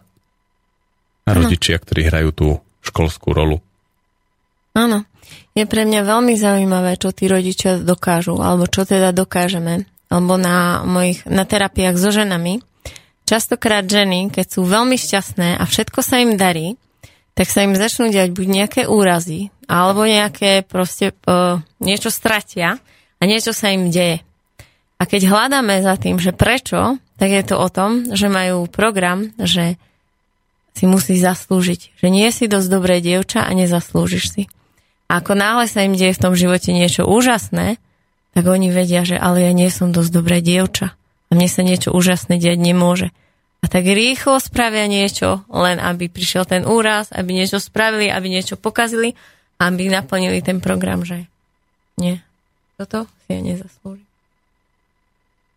A keď potom ideme do tej minulosti, tak častokrát ma fascinuje, že tí rodičia, tí matky to robia tak geniálne tú manipuláciu pod rúškom lásky, slobody, že vlastne tie, tie baby to ani nevedia akoby nájsť, že to ani nevidia nevidia to ten pocit, že kedy to tá mama a čím to robila. Lebo to bolo v podstate už od brúška. Už ten postoj. Už sa narodila s tým, že ak chcem byť v tejto rodine prijatá, tak musím byť taká, taká, taká. Už to ide. Je veľmi ťažké pre ľudí, pre nás robiť chyby. Ako mali sme smolu, že sme teraz vyrastli do doby, kde je nevyhnutné robiť oceán chýb pretože svet sa úplne zmenil, nastavenia sa úplne zmenili z toho, ako to bolo, keď sme my vyrastali, to znamená, že jedna práca na celý život, jedno zamestnanie na celý život, jeden partner na celý život. Ja viem, že moje deti to budú mať úplne ináč. 15 prác za celý život. X krát zmenia úplne zameranie toho, čo robia. Pravdepodobne budú meniť aj partnerov. A to je oceán chýb. Teraz my žijeme v tom nastavení, že tie chyby sa robiť nemôžu a prenašame to ďalej a máme to v sebe pretaviť a zmeniť. Ja môžem urobiť chybu. Je to nádherné v tom, že vlastne bez tej chyby sa neviem, sa neviem akoby dovyvíjať. Že vyslovene tie deti, ktorí mali rodičov takých, kde vlastne doma bolo to veľmi prísne udržiavané, nemohla sa nič rozliať, nič vyliať, nemohlo sa akoby nič rozmontovať, o, takisto, kde sa nemohli preriecť, tak tie dievčatá ako keby nemajú svoju identitu. Oni majú úplne ako keby vypnuté nejaké časti mozgu a oni ako keby nevedia, oni ako keby stále išli v takom tuneli, ktorý vidia a nevedia o tom, ako keby o tých možnostiach toho sveta. Lebo vlastne akoby každá chyba, ktorú dieťa spraví, sa nejaké centrum mozgu zasvieti a rozsvieti, že aha, to je toto. A ako to, ja si to predstavím, že to funguje ako v nejakej počítačovej hre. Vlastne vidíš také rôzne tie cestičky a tým, ako máš tú slobodu si vyberať, čítať je, čítať je, tu prídem, zažil som, že tu som rozbil, tu som prišiel, tu to bolo mokré. Toto som povedal, teta začala jačať. Toto som povedal, tu to reagovali dobre. Tak vlastne tým ten rodič dovolí, aby to dieťa, ako sa vyvíja, vošlo do každého toho kanálika v, toho je, v svojej hlave a tým pádom, keď príde do dospelosti, tak ten celý mozog, všetky tie žilky si predstavím, že tak svietia a ono môže všetko. Ono môže si zobrať svoju silu a môže vyriešiť akýkoľvek problém, je spontánne a sa nestratí. Deti, ktorí mali to nalinajkované, sú veľmi stratené, lebo tí rodičia za nimi teraz nechodia a oni nevedia. Nie je tu nikto, kto by mi povedal, čo mám robiť, čo môžem, čo nemôžem a kadeľ mám ísť.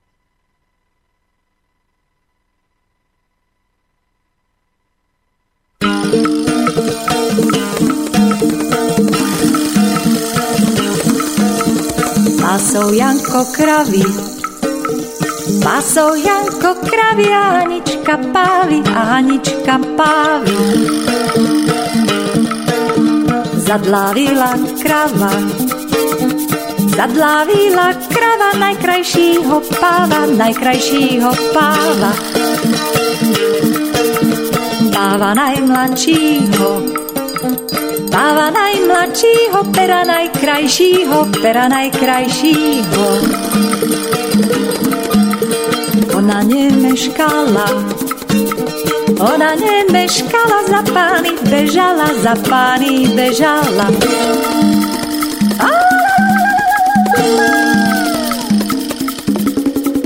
A vy páni, páni, a vy páni, páni, nesiem vám novinu, nesiem vám novinu. Zadlavila krava, Zadlavila krava najkrajšího páva, najkrajšího páva. Ani nemeškali, ani nemeškali, chytať Janka dali, chytať Janka dali.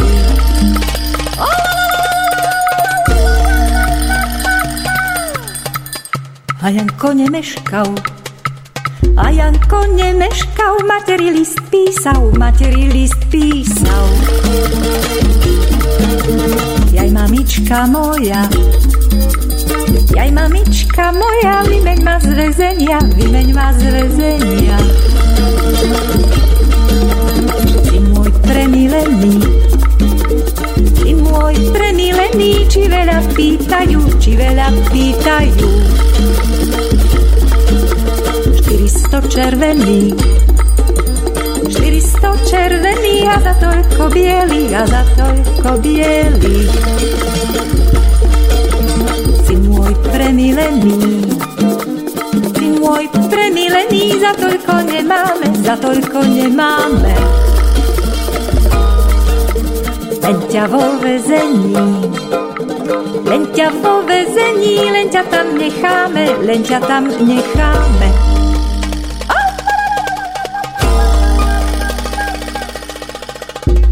Janko nemeškal. A Janko nemeškal, mamilej list písal, mamilej list písal. Ej milá, premilá, ej milá, premilá, vymeň ma z väzenia, vymeň ma z väzenia. Ona nemeškala, ona nemeškala, do sklepa bežala, šnúry kupovala. Janko šnúru, nachyť Janko šnúru, pust sa dolu z múru, pust sa dolu z múru. To šnúra nestačí, to šnúra nestačí, natoč svoje vlasy, natoč svoje vlasy.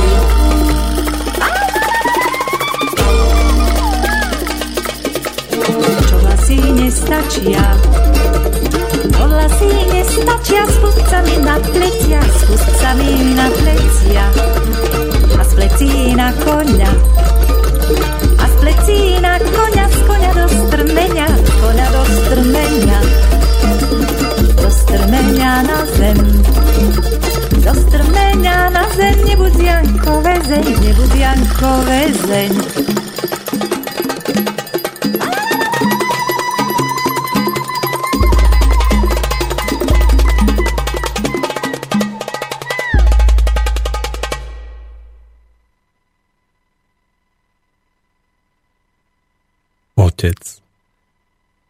Jaskyni pre mužov a pre synov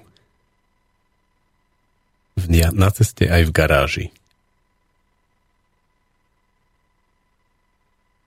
Otcovia sú veľmi zaujímavá téma. Ja mám pocit, že otcovia ťahajú za kratší koniec. Keď sledujem rodiny na pieskoviskách alebo tak aj inde, tak tí otcovia ako keby mm, nedokázali uchopiť svoju silu a úplne jasne pomenovať, čo chcú, čo potrebujú a kam by to chceli celý, celé s tou rodinou ťahať. Ako keby sa tam necítili svoji. Ako keby rodina bola len ďalšia práca, ktorú treba nejakým spôsobom prejsť, Presne. prežiť a v piatok večer sa ožerem s kamarátmi. Tam mi to bude z nich dobre. cítiť. To z nich veľmi cítiť. Prečo si to vy chlapi neviete urobiť tak, aby vám to robilo dobre? Rodina? Áno, a tie chvíle.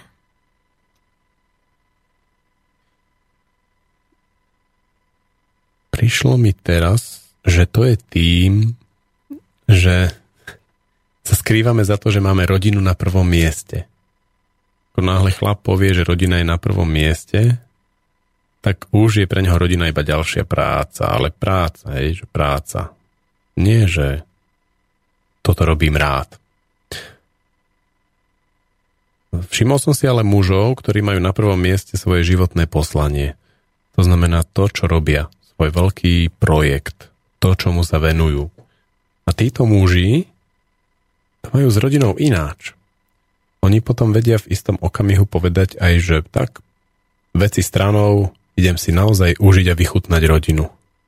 Ale potrebujú to mať trošku rozbehnuté. Potrebuje, potrebuje to byť tak cítiť z nich a z ich života, že už niečo rozbehli, niečo sa naučili, sú v tom majstri a hlavne nie je to od, nie je to, že od 8. do 4. a padla. A potom príde ten okamih, kedy rodina začne byť pre nich hodne zaujímavé miesto, kde takisto ako sa stávali majstrom v tom, čo robia, sa stávajú majstrom v tom, ako pracovať so ženou, ako pracovať s deťmi, ako riešiť všetky tie sporné a ťažké situácie. A oni potom vedia prísť a povedať, takto áno, takto nie. Urobiť ten priestor, jasne ho vymedziť. Očúrajú si tie stromy okolo toho priestoru. A potom, keď tam niekto vôjde, tak ho aj vytlačia. Alebo ho pozvú rozhodnú o tom. Nie ako zafúka vietor. Mm-hmm. Potrebuje chlap cítiť svoje poslanie, to, čo robí. Ako náhle je na to napojený, ide to. Potom má chuť má energiu z toho poslania a prenesie to do tej rodiny. Myslím si, že môže byť aj akoby zlé nastavenie uh, toho prístupu k deťom. Že matky, ženy to majú častokrát nastavené tak vampiristicky že teraz je to taký náš nový pojem, to nás naučil Andrej Karimov a on používa pojem vampirizmus najčastejšie pre ženy matky, ktoré sú v podstate matky na plný úvezok, ktorí nemajú svoje životné poslanie, ale zo svojho vlastného dieťaťa si urobili svoje životné poslanie. A to si cipkajú, ňufkajú, učia ho, zdokonalujú, vychovávajú a robia si z neho takú svoju prezenčku. Svoju, to je taký prezentačný výrobok. A vlastne, keď tak, e, tá žena to má takto nastavené, tak vlastne do tej pozície akoby tlačí aj toho muža. Potom vlastne prídu na tie akcie alebo na to ihrisko a ten muž vlastne sa podriadi. On nevie, ako by to chcel s tým dieťaťom. On len vidí, že je tu nejaká žena, pre tú svoju ženu je na tom prvom mieste to dieťa a potom na treťom mieste je ten muž a ten muž je vlastne len plniteľ toho, aby, ako taký pomocník, aby sme z toho naše veledielo urobili čo najlepšie. A to si myslím, že to by mal, bavilo málo koho. Byť pomocníkom v naplnení ideálu niekoho iného. Ešte ten druhý si to aj šéfuje. Že keď ja vidím páry, kde, kde to funguje, kde to funguje to otcovstvo a kľudne nemusia mať tí otcovia synov a môžu mať cery, tak to funguje vtedy, keď akoby v tom rodičovstve kráčajú spolu. Je to nie je o tom, že tá žena určuje, ako to budeme robiť s tým našim dieťaťom, ale keď do toho môže hovoriť takisto ten otec. To, je, to si vidím že, vidím, že je teda veľmi dôležité. A druhá vec, že vlastne tie deti, to dieťa nesmie byť na, pre tú ženu akoby na tom prvom mieste. nesmie vytlačiť toho muža. Lebo potom ten muž sa stáva dieťaťom a to dieťa sa tam nudí pri tom prvom dieťati.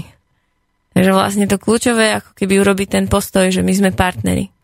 Ty si pre mňa na prvom mieste a my spolu. Tu máme nejaké dieťatko.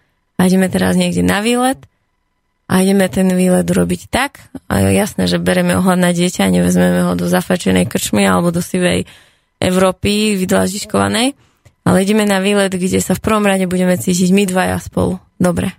Že si to môžeme užiť a potom, potom sme živí. Sme obidvaja živí, tečie nami energia a nech to dieťa vezmeme kam, kamkoľvek, tak s tým dieťaťom budeme chcieť byť. Nebudeme ho len ťahať za sebou ako takého psíčka na voditku a budeme tam znúdené bez duchu chodiť a pozerať sa na tie všetky hovadiny, o ktorých si myslíme, že tie naše deti budú baviť. Ale my budeme živí a to dieťa sa bude pozerať na tie živé veci s tým veľkým záujmom. Takže toto keby sme vedeli spraviť, tak by to mohlo veľa, veľa vecami pohnúť. Tak ako to robíš ty s Terezou, nie? Mne sa ten obraz v úvode, ako máš ženu, to je, to je veľmi silný obraz, ako ktorý mi teraz prišiel. Žena je nútená okolnostiami prevziať tú vedúcu úlohu v rodine. Ale to je sila, ktorú ona nemá od prírody. Na to, aby to začala robiť, potrebuje pomoc. A pozve si na tú pomoc upíra a ten upír príde do rodiny a pomáha tej žene vládnuť. Ale berie si svoju daň. Trošku potickáva zo všetkých krv. A všetci jemne slabnú. Aj celá rodina energeticky ide dole.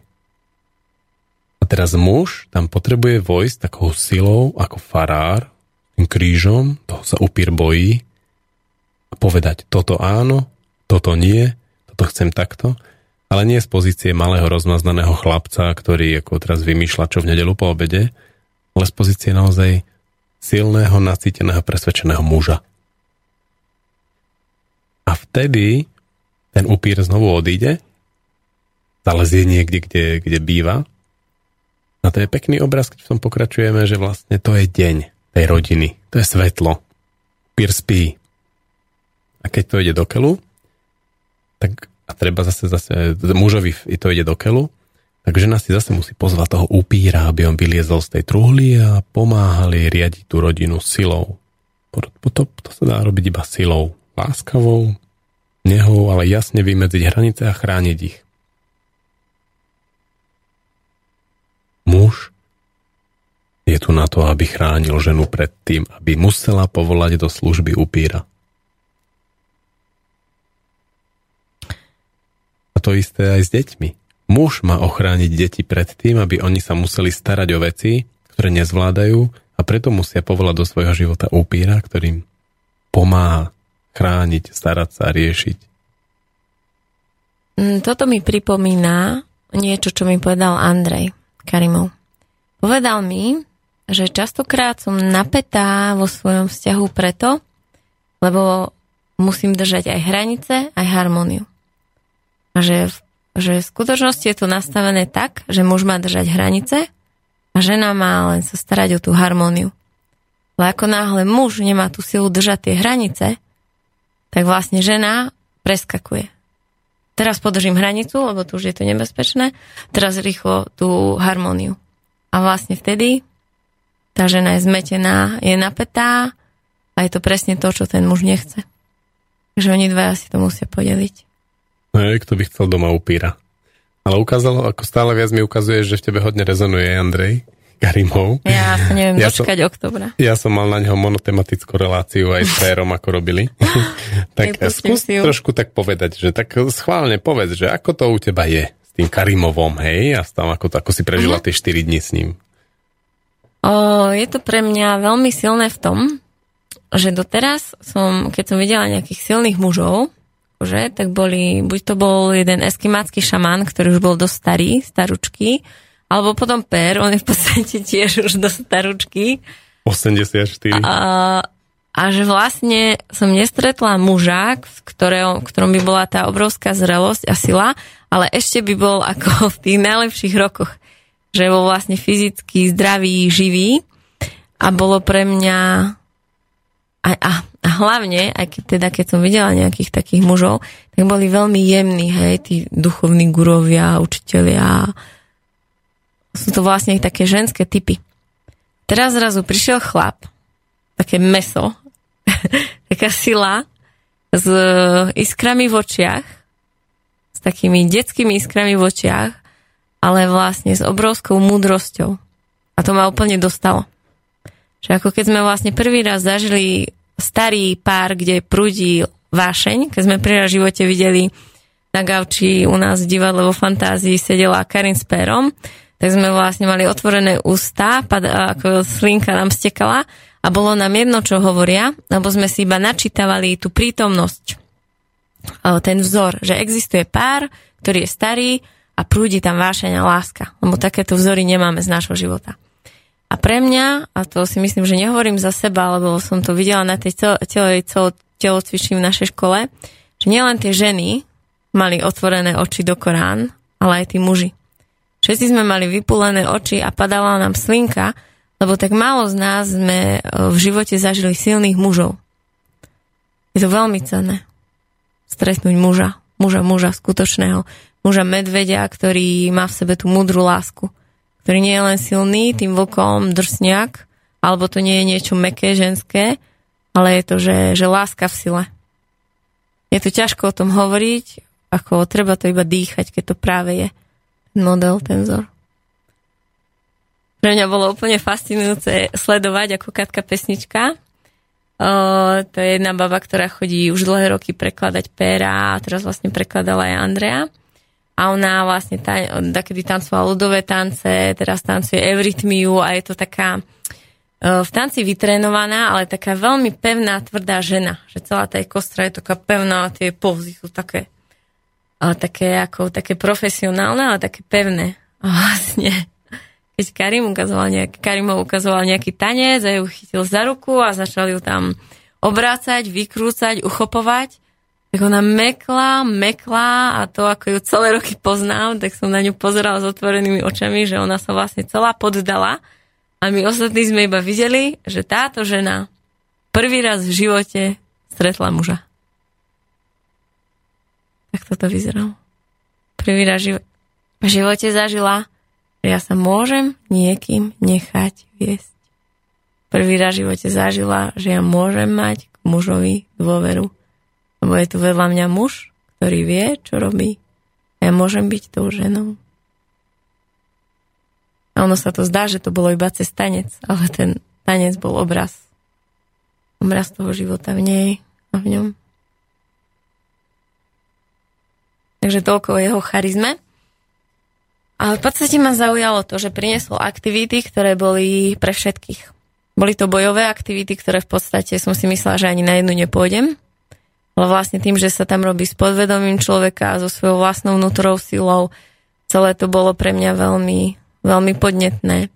Potom, potom ten kruh vlastne tanečný, kde sme boli v pároch. To bolo ako vy, poslucháči, ktorí poznáte konštalácie alebo odbloky, takéto terapie, tak to bolo ako pohybová terapeutická konštalácia, kde vlastne ženy si riešili svoje bloky, muži svoje bloky, páry svoje bloky a ešte páry v spoločnosti. Vznikal tam taký energetický vír, kde sa vlastne cez ten tanec veľmi veľa vecí ukázalo a, a mohlo sa vyčistiť. No a potom tie aktivity, kde vlastne boli aj ženy, muži a deti, tak kto to nezažil, tak veľmi odporúčam. Bola to aktivita, kde vlastne boli deti, ženy aj muži aktívni, kde vlastne muž mohol ukázať svoju silu, kde deti sa v tom mohli uvoľniť, žena tam mohla byť tou ženou. A človek by neveril, že cez nejakú hru môžu ako keby tieto naše životné vzorce sa, sa ukazovať, odhalovať a liečiť. Takže v oktobri si to užijeme opäť. Na čo sa tešíš najviac? Najviac sa teším na to, že Karimov teraz rozoberal uh, ako keby psych, psychológiu muža. Veľmi veľa som sa naučila a dozvedela o mužoch. Dozvedela som sa, že prečo niektorí muži zmrzli v puberte a sú väčšiní puberťáci a nevedia dozrieť. Dozvedela som sa o tom, že prečo sú niektorí muži naozaj uväznení v tom, v tom dieťatku, že sú stále takí neistí, len tak poskakujú v tom živote a nevedia sa o tej veci oprieť. Veľmi pekne to tam Karimov vystaval a vysvetlil a mohli sme to celé akoby uzrieť, že kde tá vlastne mužská sila spí, že vlastne uspávajú tie starostlivé matky, ktoré vlastne chlapcom nedovolia, aby, aby mohli spoznať silu. A to je to presne, čo som hovorila pred chvíľou, že im nedovolia robiť chyby, nedovolia im byť neslušný, nedovolia im uh, spoznať celú tú svoju kapacitu svojho tela a svojho mozgu a tým ich zabrzdia a potom tí chlapci prídu do tej dospelosti a majú zviazané ruky. Nevie zdvihnúť ruku, nevie sa obrániť, nevie sa postaviť za seba. Je pred ním žena a nevie si ju zobrať, pretože sa to nepatrí. Je to veľmi smutné, ale je to tak. A ten Karimov to úplne nádherne vysvetlil a nestihol vystavať ženu. Takže kvôli sebe samej, ale aj z pohľadu toho, že pracujem so ženami na tých kruhoch, tak sa nesmierne teším, keď takto vystavia tú ženu. Ako by si pomenovala takúto dielňu? A aký by bol k nej popis? Ja si to zapamätám a napíšem to do programu. Andreju, Andreju, Hej. nazvala by som to... Ono to totiž to je o tom, že ja, vieš, sa stretneme a ja mu poviem, Andrej, takúto dielňu prosím ťa urob. A on to urobí. Tak si to teraz môžeš zaželať a ja ti to ako čarovný deduško plnič prianí viem splniť. Hej, ale my sme už dohodnutí s Andrejom, lebo ja som v nedelu za ním prišla a hovorím mu, Andrej, žena, kedy bude? On, keď to nestihnem, ja, to ur- ja určite ešte prídem, ja to cítim. Takže on vie. Ako správne by sa to malo nazvať nejako psychológia ženy. Akože e, vývoj ženy, lenže je to z uhlu pohľadu, z ktorý si ako človek nevie predstaviť, ako to je myslené. Takže možno psychologický priestor ženy. Nedá sa to, nedá sa to povedať. Vlastne to, čo Andrej napísal o tomto, o tejto dielni, kde vlastne vystaval muža, to bolo, to bolo tak popísané, že som na to skoro ani nešla. A to nie, že by to bolo zle popísané, ale tie veci sa nedajú popísať. Ja som sa tam ocitla náhodou, lebo z toho názvu sa mi to zdalo niečo veľmi hlavové, komplikované, niečo ako nejaké modely, vzorce, čo ja viem, čo to je. Našťastie som tam šla. Som sa z toho pocikala. A bolo nás tam viac, ktorých nás to dostalo. A od, od vtedy vidím mojich synov úplne inak. V podstate niečo, čo si sa mi s Terezou snažil povedať už možno rok alebo dva roky, čo som ako keby nevedela pochopiť. Nevedelo to zájsť až tu dozadu do mozgu.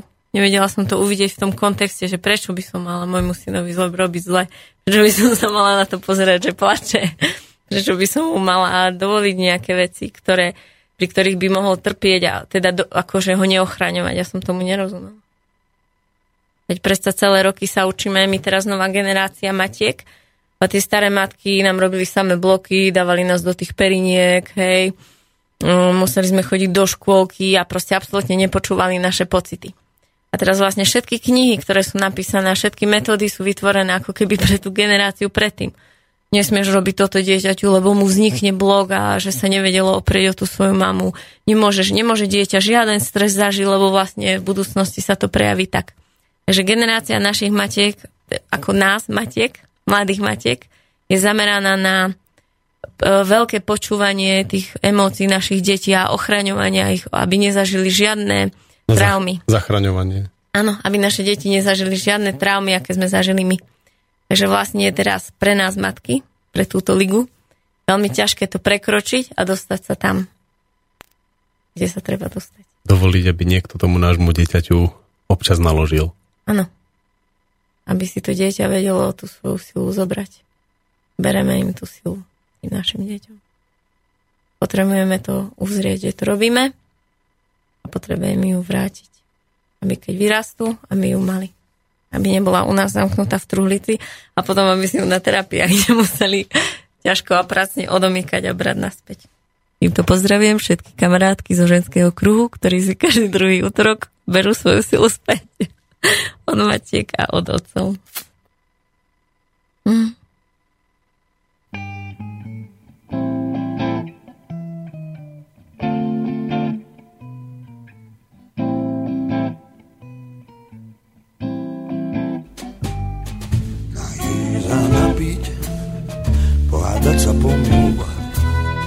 A ísť spať a ísť spať najesť a napiť pohádať sa pomilovať a ísť spať ísť spať s tebou sa nájsť, s tebou sa napiť pohádať sa pomilovať a ísť spať a ísť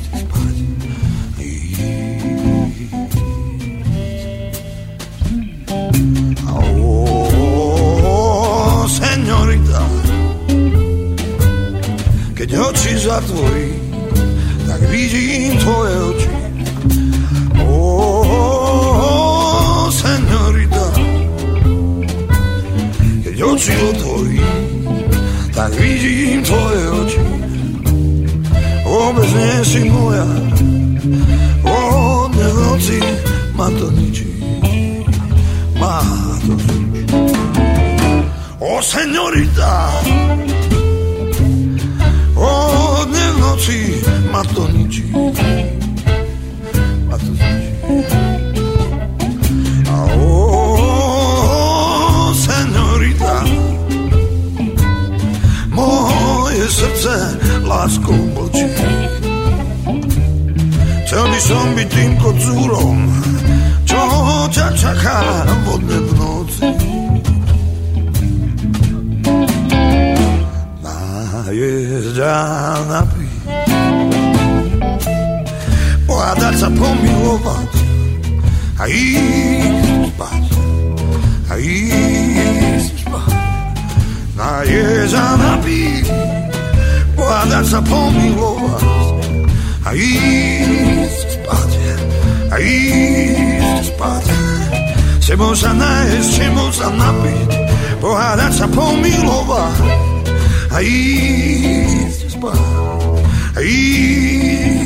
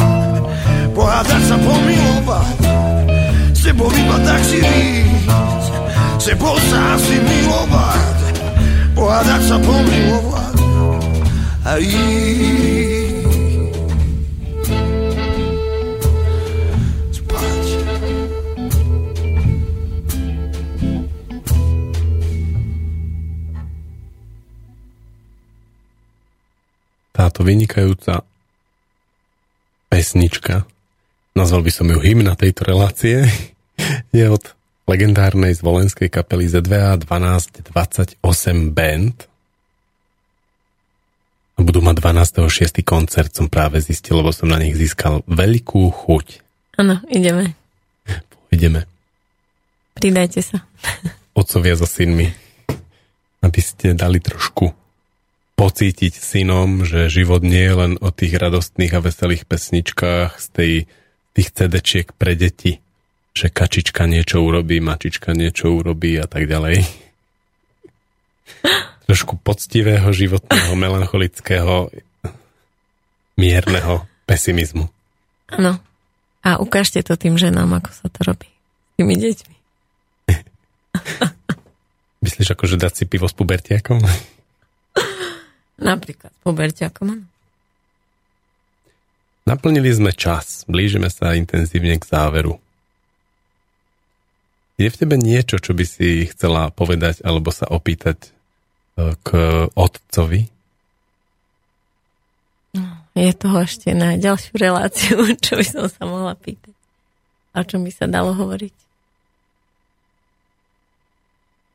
Čo by si ty chcela povedať svojmu otcovi? Môjmu otcovi. Včera som mala takú dobrú terapiu, kde mi môj partner zrkadlil môjho otca. Keď hovorím o niečom citlivom, tak on iba sedí a pripomína mi toho môjho otca pripitého na gauči, ktorý sa dával a nereagoval. Ale chcem mu povedať, môjmu otcovi, že mu ďakujem, že teraz tejto prítomnosti mi dáva viac, ako mi dával, keď som bola malá. Teraz prišiel jeho čas. Vtedy mi nevedel dať to, čo som potrebovala a teraz to vie. Ma veľmi podporuje. Vo všetkých, či to bol rozvod, či to bolo čokoľvek v mojom manželstve s mojimi deťmi, v tých najdôležitejších situáciách, keď som s ním hovorila, tak stal pri mne. Vždy ma podržal a vždy ma prijal v tých mojich rozhodnutiach. A to bolo pre mňa to najviac. No som už dokázala čokoľvek. To mi bolo jedno, čo si myslia cudzí ľudia, keď môj oco za mnou stojí. Takže díky oci.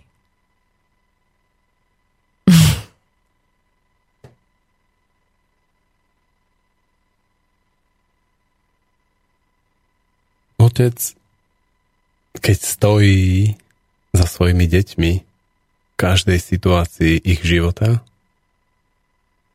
tak im tým dáva silu. No na to tam asi je aby dával silu robiť deťom to, čo oni potrebujú urobiť. Či s tým súhlasí alebo nie. A tým zároveň dáva najavo tú obrovskú silu prekonávať vlastné očakávania a ambície od detí, ktoré veľmi vidno v škole, ktoré veľmi vidno na verejnosti. Je to veľmi príjemné, keď dieťa robí zle otec mu to dovolí. Moja záverečná myšlienka je, že otcovia môžu ochrániť svoje deti od uh, toho, čo vedia urobiť deť, školy, z, hlavne so synmi. Oni vedia urobiť to, aby škola na dieťa nemala žiaden vplyv. Jednoducho tým, že neudelia vnútorný mandát učiteľovi vychovávať dieťa. A to dieťa potom, aj keby mu v škole robili čokoľvek zlé, čokoľvek, akokoľvek ho poučovali, akokoľvek ho hodnotili, ponižovali, posmievali sa mu, robili mu zle, to dieťa z toho nemá žiaden problém. A to tí otcovia urobiť môžu. A týmto sa s vami lúčim stretneme sa o dva týždne, lebo o týždeň budem preč.